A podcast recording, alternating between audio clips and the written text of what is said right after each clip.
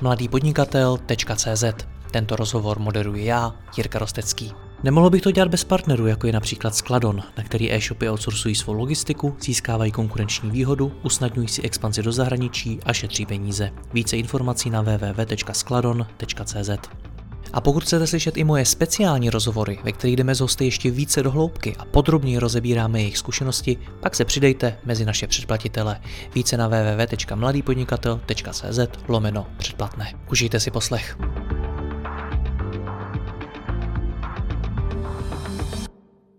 Dobrý den, před třemi lety jsem natáčel rozhovor se zakladatelem PR agentury Lesenský Petrem Lesenským. Tehdy firma procházela předáváním vedení od Petra jeho nástupci. Jsou to tři roky a my si dnes budeme povídat, zase Petrovi skutečně povedlo své kompetence předat, v čem dnes vidí svou největší hodnotu pro firmu a do čeho investuje vydělané peníze. Petře, já vás počas se vítám zpátky, dobrý den. Dobrý den, Jirko, já vás taky zdravím. Tak jak často chodíte do své agentury? No, čekal jsem, jako otázku zvolíte jako první. Tak snad jsem nesklamal.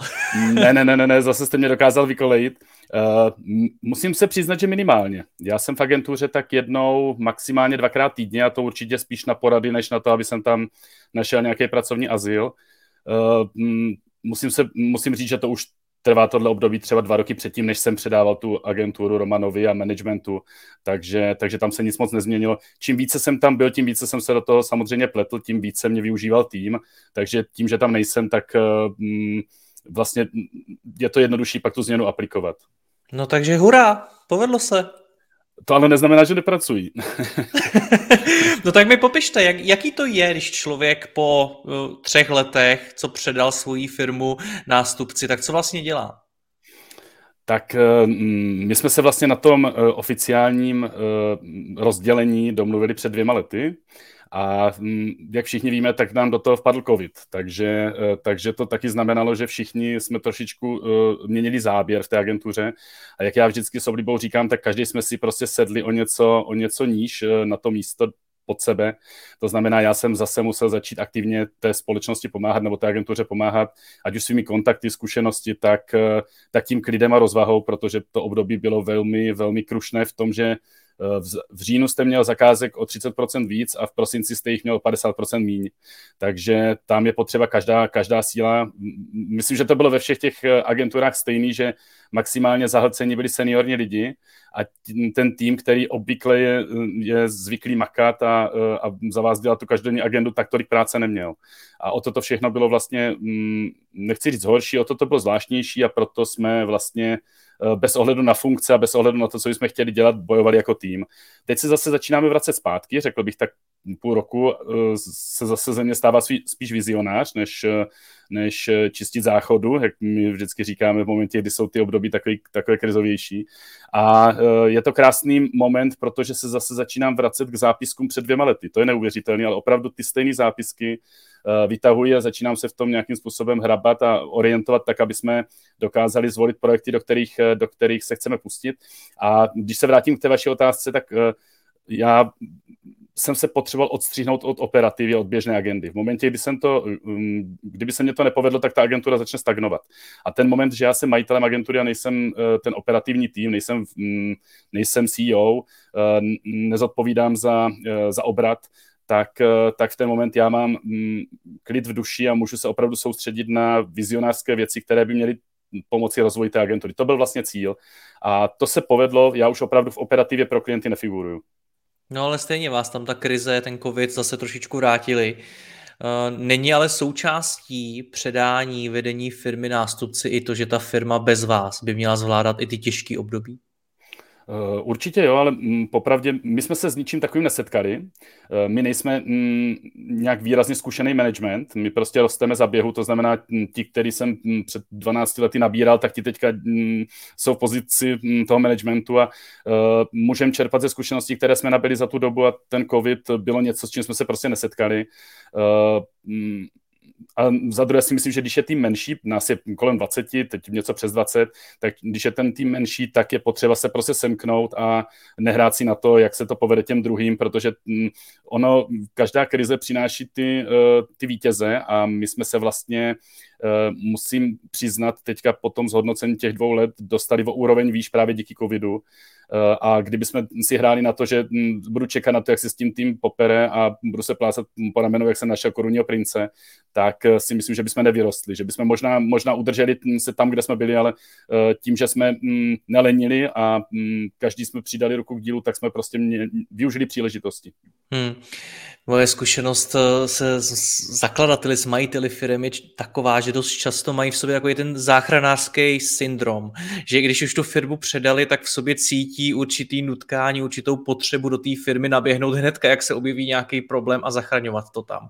Tak Petře, ruku na srdce, zvládli by to i bez vás tu krizi? Uh, Těžká otázka. Ehm, myslím, myslím si, že jo, je otázka, co je zvládnout krizi. Jestli je to jí využít, nebo uh, nikoho nevyhodit, nebo udržet všechny klienty. Pro mě to, pro mě to, nejenom pro mě, pro ten tým, my jsme do toho šli s tím, aby jsme udrželi samozřejmě všechny lidi kolem nás, to byl základ. A uh, pak přicházeli s, tí, s každodenními starostmi, přicházely výzvy a příležitosti a ty jsme začali využívat. Takže myslím si, že se mnou ten tým byl silnější, ale to vůbec neznamená, že jsem silnější v každodenním životě a já mám fakt nutkání tomu týmu neustále radit. Jo. To je prostě pro mě to je strašné. Mě říkal Roman Kučera, uh, ty Lesoňu, doufám, že odejdeš na dovolenou a budeš tam rok, protože jinak my to nemáme šanci prostě zjistit, jak to bez tebe půjde. A uh, proto jsem, já jsem si musel najít prostě práci, kde se budu cítit furt nejsilnější, kde budu takový ten alfa samec, kde si půjdu, budu všem říkat, co mají dělat. Trošku to přeháním, ale je to prostě potřeba toho majitele ty vizionářské věci tlačit dopředu a nebudu se prostě plést do té operativy, kterou musím říct, že ten můj tým teda zvládá perfektně, protože něco jiného je rozumět marketingu a být odborník na PR a něco jiného je umět kvalitně dělat servis těm lidem a těm firmám kolem nás. Hmm. Jak vás tam dneska v té agentuře vnímají?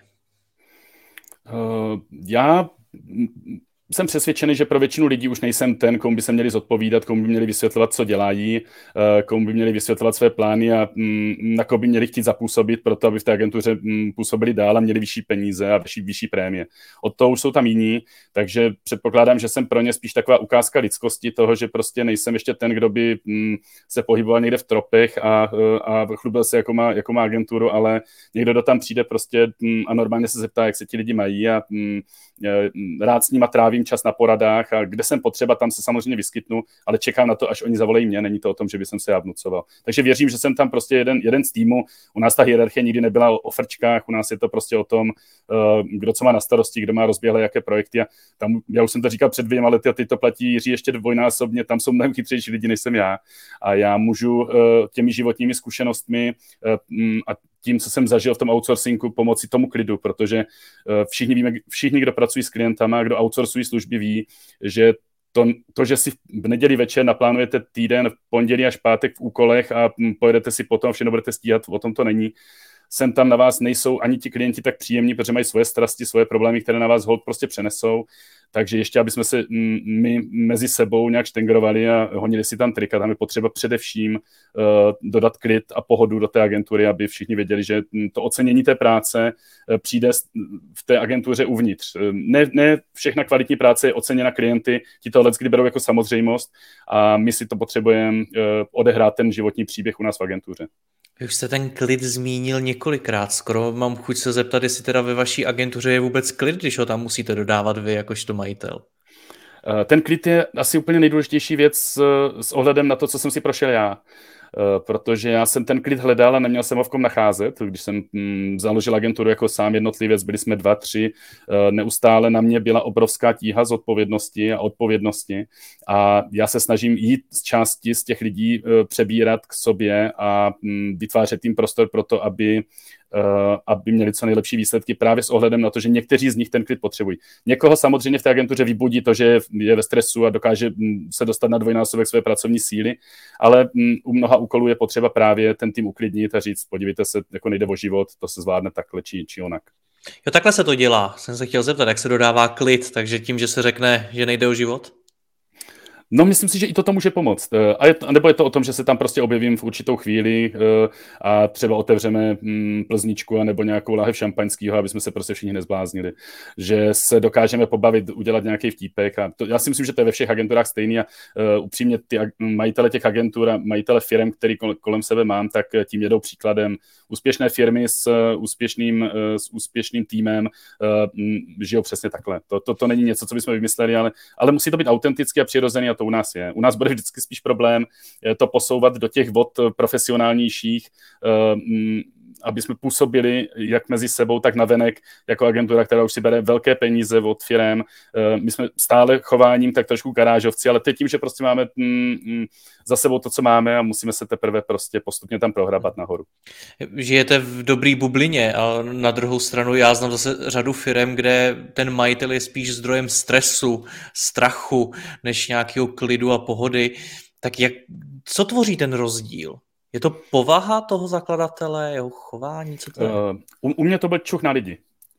Uh, protože um, povaha může být jedna věc, ale když máte prostě špatně, když nedokážete prostě k sobě přitáhnout uh, kvalitní lidi a nebudete jim věřit těm lidem, uh, tam si myslím, že to může být jeden z těch, jeden z těch bodů, kdy prostě ti majitele nevěří těm lidem kolem sebe. Asi pamatuju v, um, v mnoho agentur, kde ten majitel chtěl mít přehled úplně o všem a nepouštěli vlastně třeba ty svoje accounty ani do jednání s klientama. A toto u nás nikdy nebylo, tam byla maximální důvěra. Doteďka je maximální důvěra, mě vůbec nezajímá, jsou na tom kolegové pode mnou úplně podobně, eh, kdo je kdy v práci a jestli pracuje večer, o víkendech nebo nepracuje v pondělí nebo v úterý. My jedeme možná pro některé trošku staromodně, ale jedeme projektově, úkolově a s maximální důvěrou. Já kdybych neměl štěstí na lidi, tak ta agentura nikdy nevyrostla a teď jsem na nějakém, eh, a nechci to hanit, ale jsem na nějakém semináři freelancerů o tom, jak eh, se mám naučit eh, SEO nebo psát kontentový článek po 126. a neustále se budu vzdělávat té své disciplíně, ale mám to štěstí, že jsem si našel lidi, kteří to mají v sobě, jsou jak jsem říkal, nadanější než já, kvalitnější jdou, jdou s dobou a v té, v té týmovosti je samozřejmě ta síla těch agentur, eh, než eh, kdyby jsme si tam hráli na jednotlivce, kteří jsme eh, samostatné jednotky, takže mm, za mě ten klid a mm, to, co já jsem schopný tomu týmu předat, je to, že si dokážu vybrat správné lidi. Mimochodem, ti lidi si taky vybírají správné lidi, takže pokud jsem, třeba jsem k tomu nějak přispěl, buď to je to náhoda, ale mm, jsme za to rádi. Na druhou stranu říkáte, že jste měl štěstí na ty lidi, tak jak se to štěstí vytváří? No tak musíte mu jít naproti, to je jasný. To je, je, to, je to o tom, že uh, No, já už jsem to říkal několikrát v mnoha rozhovorech, řeknu to zase, protože Markéta Koutková, moje kolegyně, ta samozřejmě bude skřípat zuby, to není příběh, který by se jí líbil, ale Markéta si spletla, to byl můj první zaměstnanec, teďka nám vede náš PR tým a spletla si tenkrát datum odevzdání životopisu o měsíc. Takže mně přišel její životopis o měsíc později a uh, když jsme u toho štěstí, tak si říkám, že je štěstí, že mě přišel třeba v tu dobu, kdy mě přišel, že by mě třeba Markéta tolik nezaujala v momentě, kdy, uh, kdy ho dodat měla. A takové okamžiky m, bych třeba přirovnal trošičku k tomu štěstí. Jsou to, je, to, je to prostě štěstí na okamžik. A, Jak tomu jít naproti? Jak tomu jít naproti teda? Um, já bych řekl prací. To, to není kliše, prostě je to, je, to, je to, musíte se, já myslím, že všichni z nás, co máme za sebou nějaký takový, uh, takový přerost jednotlivce v m, nějaký tým, tak eh, prostě pracovali, makali, šli si potom, nic nepodceňovali a u mě samozřejmě hraje roli to, že moje agentura se jmenuje po mně a opravdu, Jirko, byly chvíle, kdy kdybychom se měli jmenovat média, média, PR, eh, tak třeba už ten mail po třetí číst nebudu, co bude klientovi. Jo? Řeknu si, jsme prostě tým, ale v momentě, kdy se to jmenuje Lesenský CZ, tak jsem vždycky byl hm, ten, kdo si nechal ty maily ke schvalování posílat třeba i třikrát protože jsem věděl, že to je prostě, že v tom je moje jméno. Z toho jsem už trošičku mm, uh, vyšel, už, už se necítím tak, že bych potřeboval všechno kontrolovat, ale ten základ v tom, že potřebuji přesně vidět do té firmy, co dělá, jak se pozicuje, jaké CSR projekty podporuje, jaké klienty v politickém marketingu uh, má, tak aby tam samozřejmě byl nějaký konsenzus s tím, kde bych tu společnost rád viděl. No tohle se vám teda povedlo nějakým způsobem zbavit i v rámci předání vedení firmy? Uh, já musím, i když jsem předal, co jsem mohl, tak uh, máme jednou měsíčně porady, kde si nechám prostě nějak zrekapitulovat stav té společnosti.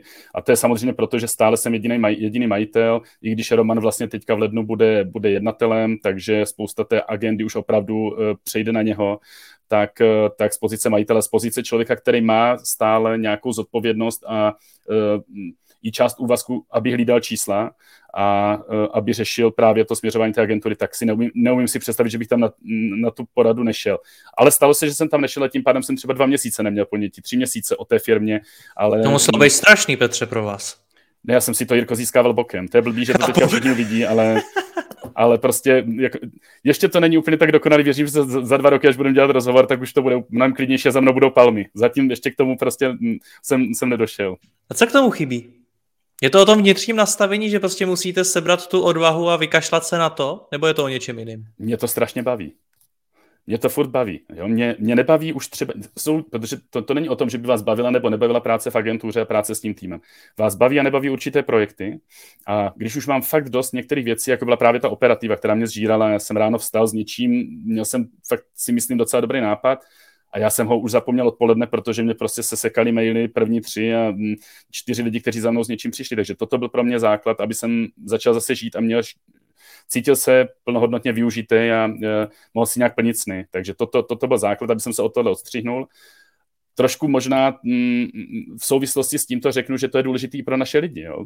Není možné, aby jsme člověkovi dávali úkoly, které bude plnit jenom jako úkoly, ale u každého z nich se snažíme najít taky takový projekt, CSR aktivitu, něco, za čím vlastně on stojí a co ho, co ho nějakým způsobem motivuje a drží nad vodou, aby si řekl, mám za sebou kus práce, dobré, někam něco posouvám. Takže já, já nespěchám k těm palmám, nespěchám, jezdím tam, jsem tam, tam jezdím, ale nespěchám tam, že bych tam byl furt a strašně mě baví vymýšlet aktivity, vymýšlet projekty, které té agentuře pomohou v její pověsti a nebo v biznisu ale není to o tom, že bych si chtěl hrát už s klientama. To bych nerad, nerad už bych fakt klientům vysvětloval, eh, jaký je rozdíl mezi placeným obsahem a redakčním obsahem, protože už bych to nevysvětloval trpělivě. Už by jsem musel, mohl působit arrogantně, unaveně, eh, naštvaně a to bych teda vážně nerad, protože si samozřejmě těch klientů vážíme. A co člověk jako vy může dělat pod těma palmama? Baví vás to tam vůbec, nebo jste na mobilu a sledujete, co se děje? tak potom, co si pročtu všechny výsledky sportovní, uh, tak, uh, tak uh, spíš tak si um, třeba u mě nastal trošičku zlom v plánování si týdne, v plánování života. Já začínám vždycky soukromými věcmi do kalendáře. A v ten moment jsem vlastně za poslední dobu nechci říct, že jsem to vymazal, to ne, ale eliminoval jsem riziko přepracovanosti, protože vždycky tam najdu nějaké záchytné body, samozřejmě ne vždycky to vyjde, jsem tam prostě tu, tu tělocvičnu smaž, smažete, tu návštěvu toho fotbalu taky, uh, ale pro mě vždycky začínám rodinou, jdu si po těch svých koníčcích a pak k tomu přikládám tu práci. Uh, samozřejmě to dopadne takže se to dohání prostě potom v termínech, kdy, kdy to prostě nestihnete, ale mě tohle pomohlo se nezbláznit a u těch palem bych začal asi podobně, že bych si nejdřív naplánoval, co kolem těch palem je, je zajímavého, vyjel bych si na nějaký výlety, ale uh, určitě bych se snažil si dát nějaké úkoly uh, i s ohledem právě m, pracovní úkoly na, eh, na rozvoj agentury. Takže spíš vyhledávám ty dlouhodobější úkoly než, než, ty, než ty dílčí. Já se na to ptám, protože spousta podnikatelů má, a nejenom podnikatelů, vlastně jako z manažerů kohokoliv, má problém se od té práce odstřihnout eh, myšlenkově, že sice jsou pod tou palmou, ale hlavou jsou v té práci. Tak jestli jste už objevil něco, co vám to, to třeba pomáhá překonat? Já můžu, já můžu číst stále dokola knížky od Tomáše Baránka. A stále se mě teda nepovedlo mít čtyřhodinový pracovní týden, stále se mě nepovedlo uh, nepustit mobil v momentě, kdy mám, mám dvě piva, jenom tak se chci podívat, prostě jestli mě to neodepsal prostě kamarád do mailu a vyskočí na mě těch 20 mailů. Já se budu neustále učit, uh, jak vypnout a uh, asi nejsem ještě nastavený tak, že by jsem úplně uh, se chtěl od toho všeho okay. odpojit. Já mám teďka rozjetý i nějaké projekty mimo, mimo PR, mimo marketing, uh, budu aktivní v, v některých firmách, Eh, a svými zkušenostmi věřím, že tam můžu, že tam můžu přinést zase v tom rozvoji v jiných oblastech, v jiných segmentech eh, eh, těm firmám něco navíc a pro mě to jsou vlastně nové výzvy, nové projekty a já vůbec nemám pocit, že tím pracuji. Já prostě, asi možná to je ono, že když začínám mít pocit, že hodně pracuji, tak je to něco, co bych měl změnit. Z hlediska předání té firmy, udělali byste dneska něco jinak? Něco líp? Uh, já jsem nad tím moc krát přemýšlel tak na to otázkou, uh, nebo na to odpovědi na tuto otázku. Já vlastně bych mohl říct, že kdybyste se mě zeptal, co bych udělal jinak v minulým týdnu, v minulých 14 dnech, tak bych řekl, že bych skoro vždycky našel něco, co bych udělal jinak. Jo. Měl jsem tam jet autem, neměl jsem mu to říct takhle, ale když se podívám historicky na, na ten můj koloběh pracovní od těch, šéf, od těch redaktorských pozic a ježdění po okrese Výškov, kde se opravdu nic neděje a, a nacházet tam ty zprávy a, a samozřejmě trošku, trošku to zlehčuji. Pak do Brna, kde jsem nějakým způsobem řešil komunální politiku, pak šéf redaktorské pozice u Jirky Hlavenky v Computer Pressu a teďka, teďka v rámci těch agenturních věcí já bych neměnil vůbec nic, protože ten, ten přerod a ty zkušenosti, jak jsem nabíral postupně, tak se krásně sečetly. A teď, když přemýšlím, vlastně neznám moc lidí kolem sebe, kteří, když, když udělají nějaké velké rozhodnutí, velké změny, velké kroky, že by si pohoršili. Jo, takže mm, ona mm, asi, jako určitě existují takový lidé. Já mám štěstí, že jsem zase v nějaké bublině a kolem mě jich moc není. A je to samozřejmě o nějakém tom šťastném okamžiku, je to o pár náhodách, je to o tom, že musíte mít nějakou sílu se rozhodnout a sílu tu změnu udělat ale z toho mýho života, který mnoha okolnostma prostě došlo k těm změnám, to není o tom, že bych si od začátku řekl, že chci mít agenturu, až asi potom, jak jsou některé pří, příklady biznisové, tak u mě m, mm, opravdu m, mm, mm, různýma okolnostma a náhodama jsem se dostal tam, kde jsem teď a díky tomu, co jsem si všechno prošel a prožil, uh, jsem schopný uh, reagovat na ty moderní trendy a nějakým způsobem ještě uh, se pohybovat v oblasti, která je vlastně strašně živočišná a hektická. A mám štěstí v tom, že uh, jsem si našel prostě něco, co, co mě uživilo a mám víc, než potřebuji a díky tomu nemusím být tolik ve stresu a můžu vymýšlet prostě kraviny. No co to jsou za kraviny? Co dneska děláte? Či na, na čím přemýšlíte? Uh, když neberu, mm, když bych bral samozřejmě agenturu, tak jsou to nějaké vizionářské věci, různé, různé mm, programy na vzdělávání, eh, programy na zapojování studentů do praxe. My máme spoustu takových projektů a to mě opravdu baví tohle, protože tam vidíme ty rezervy. Eh, stejně tak mm, trénuju 6 let malé futsalisty a eh, neustále přemýšlím o tom, jaké by mohly mít soutěže, jaké by mohly jezdit na zájezdy ono vlastně cokoliv děláme, si myslím, my, kteří jsme zvyklí pracovat a vybojovat si ty věci od začátku, tak eh, se snažíme, aby to bylo nejlepší. Nám jako nestačí to, že to je. Jo? To, to, že bychom měli nějakou PR akademii a tady měli online kurzy, to prostě pro nás není. My potřebujeme být něčím specifický, speciální. Eh, když jsem tady trénoval 15 dětí ve futsalu, tak eh, to byl kroužek. Teďka jsme se dostali k tomu, že jsme jeli na Eh, si nechat posvětit, že máme celostátní soutěže ve futsalu. Je to prostě něco, že my chceme prostě neustále ty věci posouvat dopředu. A to samozřejmě hraničí s tím, že jste někde blízko Lexaurinu a musíte umět eh, si říct, tak toto už jako Petře, to už asi ne, jo, mm, protože těch věcí eh, kamkoliv se podívám, tak by to chtělo zlepšit, to má každý. Ale ti opravdoví manažeři umí prostě si odpovědět na to a má to cenu a už si umí spočítat tu energii a, a náklady kolem toho, takže uh, mám radost z toho, že se nesmířím s, s průměrem, mám menší radost, že jsem ještě nedozrál v manažera, který by dokázal tu efektivitu spočítat během jedné zastávky uh, šalinou tady zleva doprava. Tak toto ještě potřebuji se naučit, ale je, je to, mám samozřejmě radost z toho, že jsme schopni dělat pěkné věci. My hodně mluvíme o právě takových věcech, studenti, CSR projekty a tak dále, vize. Co peníze? Jak, jak dneska přemýšlíte nad penězi? No určitě jinak než před těmi 12 lety, uh, ale já jsem byl vždycky opatrný, opatrný člověk na peníze, protože uh, když něco budujete od začátku bez nějakých, a teď vlastně jestli investorské peníze k tomu nebo ne, to není rozdíl. Prostě musíte být, musíte být dobrý hospodář a já si pamatuju, když jsem prvním lidem u nás v agentuře říkal, podívej se, já tě vezmu, ale rok počítej s tím, že mám na tvoje tři měsíce. Přijdu za tebou včas, řeknu ti dopředu, podívej se, teďka je ta situace taková, že to asi prostě nepůjde.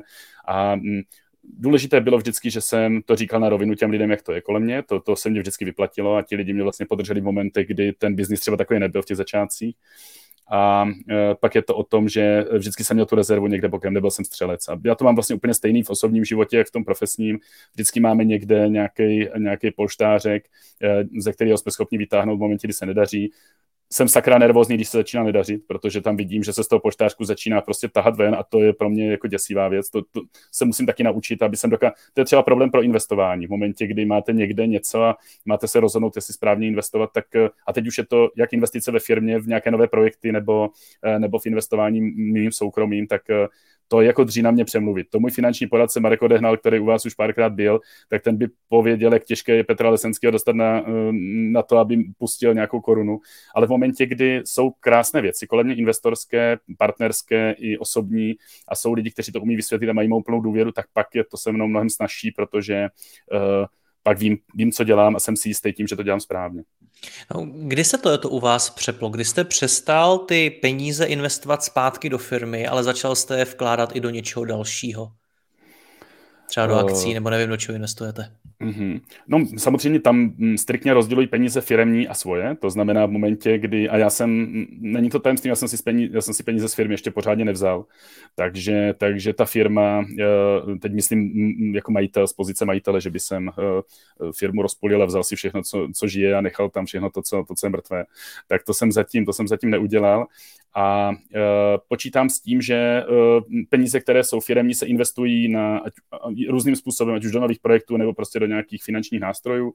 A e, co se týče mých osobních peněz, samozřejmě ta úleva, že člověk má, má víc, než potřebuje. V těch začátcích to bylo opravdu krušný, to prostě, to, to si každý prošel, nebo většina lidí si to prošla, takže to nemá cenu říkat ty příběhy, kdy jedete favoritem do Prahy a necháte ho dvě parkoviště bokem, aby nikdo neviděl, že jste tam tím favoritem přijel. Ale to tak prostě to k tomu patří když čtete ty značky na těch tričkách a mm, začíná, snažíte se v tom orientovat, abyste věděli, co si máte vzít na kterou zkusku, eh, kdy eh, nevíte, jak, jak, jaké koupit sako a pak zapomenete prostříhnout kapsičky, takže tam vypadáte prostě fakt jak, jak, mm, jak člověk, co přijel favoritem z Brna. Takže, takže toto jsou všechno věci, kterými se člověk prostě musí proklepat a teď už je to, teď už je to lepší v tom, že uh, uh, že člověk nemá ten pocit, že uh, že nemá na svůj standardní život, že, nebo že nemůže dopřát dětem, nebo že nemůže dopřát prostě lidem kolem sebe, kteří to potřebují. Uh, nedělám ze sebe někoho, kdo by tady mohl koupit, uh, koupit svět, ale uh, ten moment, kdy se mě to v hlavě přeplo, že v podstatě tu hypotéku zaplatím, a, a můžu vzít rodinu na dovolenou, tak to samozřejmě byl, byl moment velmi silný pro mě, protože do té doby nic takového nebylo. Takže, Ale když se já... přeplo to, že ty peníze, které máte, tak je, že je začnete investovat do něčeho dalšího, že je nebudete vrážet zpátky do té firmy. Mm-hmm. No, on přijde moment, kdy si řeknete, tak rezervu mám, a potřebují větší a začne, zač, začali jsme prostě přemýšlet o tom, jestli je dobře mít někde nějakou rezervu, což vám samozřejmě hm, každý, kdo se v tom trošku vyzná, odpoví, že to není dobře, že potřeba peníze dělali peníze a tak se v tom začnete nějakým způsobem orientovat a bez nějakého finančního vzdělání, hm, trošku selským rozumem a nějakými zkušenostmi hledáte vlastně ty správné kontakty a musí, z mého pohledu je potřeba narazit na odborníky. Jo. Já prostě jsem, kdyby jsem na tohle šel nějakým svým pocitem nebo dojmem, tak eh, tak možná teďka sleduju křivku Bitcoinu a tím to asi, tím to asi uh, skončilo. Samozřejmě člověk si umí odhadnout, že jsou zajímavé věci jako nemovitosti, a, ale hodně záleží na to, s kým, s kým se o tom radíte, s kým to uzavřete, kdo vám o tom říká a samozřejmě s kým do těch projektů jdete. To jsou, to jsou možná ještě větší investice, než si člověk uh, umí představit, protože to vás může velmi mrzet za dva, za tři roky. Tady ta investice časová, finanční, když narazíte na člověka, který uh, vám může škodit. Takže to, je to zase o tom čichu na lidi. No. Je to vlastně, vidíte, to je úplně stejně, jako když jsme do lidí nabírali. Mluvíte o té rezervě, dokážete, já po vás asi nechci přesný číslo, protože vím, že to je dost, dost osobní informace, ale jak velká by ta rezerva měla pro toho člověka být, aby už dávalo smysl jít dál nerozšiřovat a jít investovat? Já jsem se vždycky, uh, vím, že jsou různé propočty toho, jak člověk tu rezervu má tvořit. Z mýho pohledu je to prostě o nějakém roce, uh, roce uh, mm, bez příjmu, které byste měl mít v nějaké likviditě kolem sebe, ať už je to firma, nebo je to, nebo je to osobní život. A pak jsou to mm, mm, prostředky, které Eh, nějakým způsobem vám vykryjí ty období delší, nebo vám dávají nějakou možnost prostě nějakého finančního rozvoje v nějakém, nějakém delším období. Takže za, za mě, jako, ale možná je to tím, že jsem opravdu opatrný. Já prostě potřebuji vědět, že ten rok, kdyby se cokoliv stalo, tak, eh, tak eh, by nás to nemělo vykolejit, protože v momentě, kdyby jsme začali velmi rychle přizpůsobovat ten rozvoj firmy nebo ten běh té firmy, ale vlastně i rodiny nějakým krátkodobým výkyvům, které třeba nejsou úplně zapříčený tím, že by, měli, že by to měl být nějaký trend, tak to by bylo, to by bylo špatně, to jsem se naučil s tímhle prostě žít. A, ale toto je pro mě těžké opravdu. Když vidím, jak ty křivky padají, tak já si musím zakryt oči a mm, nejradši bych jsem na rok usnul, aby jsem se zase podíval, že tenkrát jsme nic neudělali a bylo to fajn. To třeba si pamatuju, že eh, když byl covid vlastně, nebo pardon, když, začal, když začala celá ta pandemie, tak Eh, tak eh, všechno šlo dolů, že? Nikdo nevěděl, co bude. Mm, klienti, mm, klienti mm, okamžitě zastavili spolupráce, eh, všichni, prakticky, no tak všichni, polovina z nich nám napsala, že je možná čeká trošku složitější situace, takže si máme hlídat cash flow. Do toho samozřejmě vaše akcie investované začaly padat, takže teď ten pocit toho člověka, který po pěti letech se tady mm, učil investovat, aby prostě viděl, jak mu všechno padá, tak to teda moc příjemné nebylo. A když máte kolem sebe lidi právě jako Marek Odehnal, kteří uh, vás dokážou uklidnit a říct, podívej se Petře, tady předtím už byly hladomory, byly tady španělské chřipky, udělal to tady tyhle ty bobečky a ukázal mě na nějaké křivce, která roste, prostě jenom takové malé výkyvy a říká, podívej, dívej se, jako na to, dívej se na to jako na příležitost a buď klidnej. A musím teda říct, že toto byla ukázka toho, jak prostě uh, jak se postupovat má. Já bych opravdu uh, nervózně začal přešlapovat, ale když prostě kolem sebe máte lidi, kteří vám pomůžou, tak, uh, tak ty období nejenom, že zvládnete, ale prostě na nich můžete paradoxně hmm. ještě vydělat. A, a stejně, stejně je to v té firmní sféře, ať už z pozice poradců, partnerů, zaměstnanců, uh, kolegů, tak, uh, tak samozřejmě potom i profesionálů, kteří vám radí. Hmm. Takže akcie jste zmínil, zmínil jste ty nemovitosti, do čeho ještě investujete? Tak jsou to, jsou to nějaké soukromé projekty, které, které uh, nějaké startupy, které by mohly, mohly být zajímavé. Uh, samozřejmě akcie, tak to ani nechci říct, investujeme prostě do nějakých finančních nástrojů a v tom mixu finančním jsou i akcie. Um, zase finanční poradci by vám přesně řekli, jak to diverzifikovat, jestli na... No jak to máte vy?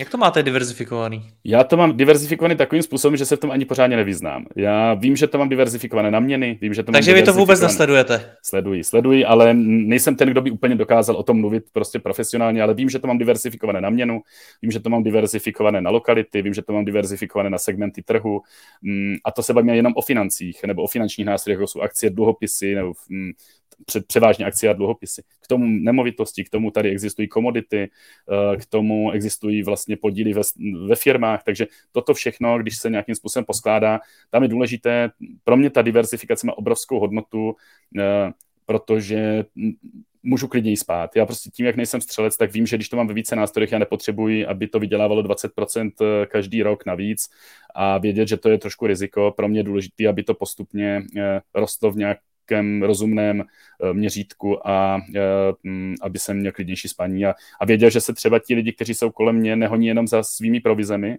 protože to většinou končí špatně tím, že, nebo většinou, může to skončit špatně tím, že trošku riskují, protože potřebují vydělat víc peněz a pro mě je důležitější eh, kdokoliv, a zase nejenom finanční poradce, ale všichni ti lidi kolem mě, kteří do toho mm, nějakým způsobem promluvají i, to, i, i, to, i tu jistotu a ten klid v momentě, kdy se dařit nebude. Jak bychom teda měli přemýšlet my ostatní nad investicemi? No, když budete přemýšlet jak já, tak se nespálíte. To znamená diverzifikovat. Diverzifikovat a nestřílet eh, ano, budou lidi kolem vás možná bohatší, budou úspěšnější z hlediska procent, jak jim to půjde nahoru, ale já vlastně mám úplně jistotu v tom, že vím, co dělám. Neříkám, že mám jistotu v tom, jak dopadnu za, za dva roky a třeba budu mít horší počítač, když spolu Jirko budeme mluvit za dva roky. Ale teď si myslím, že po tom všem, co jsem si vyslechl a pět let jsem opravdu jenom poslouchal, než jsem pustil peníz, tak eh, jsem se dokázal, dokázal jsem se v tom najít, takže tomu věřím. A co jste za těch pět let teda vyposlouchal? Že to trvalo tak dlouho? Musel jsem se nechat asi, uh, asi uh, no nechal jsem si vysvětlit prakticky všechno, protože jako pro mě, mm, řekněme, finančního neználka, když to vezmu opravdu do té podrobnější roviny, tak uh, jsem si potřeboval vyjasnit, uh, jak by měly vypadat moje příjmy, uh, kolik vlastně potřebují peněz, kolik potřebuje agentura peněz, eh, jak by jsem si měl co nechat vyplácet, jak vypadá efektivita v rámci finančních toků. Eh, no a jde samozřejmě i o to, jak často a jakým způsobem sledovat to, co se na trzích děje, jakým způsobem mm, vyhledávat příležitosti. Teď se nebavím o tom, o tom finančním trhu, tam na to jsou odborníci, kteří ty příležitosti dokáží, dokáží uh, definovat, ale u mě je to o tom mým okolí. Jak, jak vlastně využít maximálně svého okolí, vybudovaného za nějakých 15-20 let, uh, zajímavých kontaktů, zajímavých lidí, kamarádů, tak, aby mě neutekly příležitosti, které mohou být zajímavé a aby jsem dokázal jim dát vědět, Petr Lesenský je tady, je připravený s vámi do nějakých projektů, pojďme se o tom pobavit. A kdo vás těch pět let nachytřoval? Protože tohle, to, co říkáte, to je možná otázka snad i pro účetní. Eh, já mám pocit, že mě, mě, obo, mě teda obohac, obohacují prakticky všichni, protože tím, že jsem nebyl nikdy nějak výrazně studijní typ v mém mládí, tak mám pocit, že se budu učit, že to budu dohánět do konce svého života. A uh, ono vždycky, když prostě narazíte na člověka, který takhle poznáte člověka, který víte, že vás bude obohacovat. Poznáte ho už podle toho, jak vás pozdraví a, a zeptá se, jak se máte. A už, už tušíte, že to je člověk, se kterým, když strávíte dvě, tři hodiny, tak mm, to bude někdo, kdo vám dá uh, nějaký nový základ a nové, nové vědomosti. Takže takové lidi já vyhledávám. Uh, zvlášť pokud jsou příjemní, pozitivní, protože ta pozitivita je strašně důležitá v tom, abyste to vůbec vnímal, ty informace. Tak, eh, takže za těch pět let jsou to ti lidi v mém okolí, kteří mě pomohli, mm, mě, rodině, partnerům, kamarádům k tomu, kde jsme a jakým způsobem pracujeme.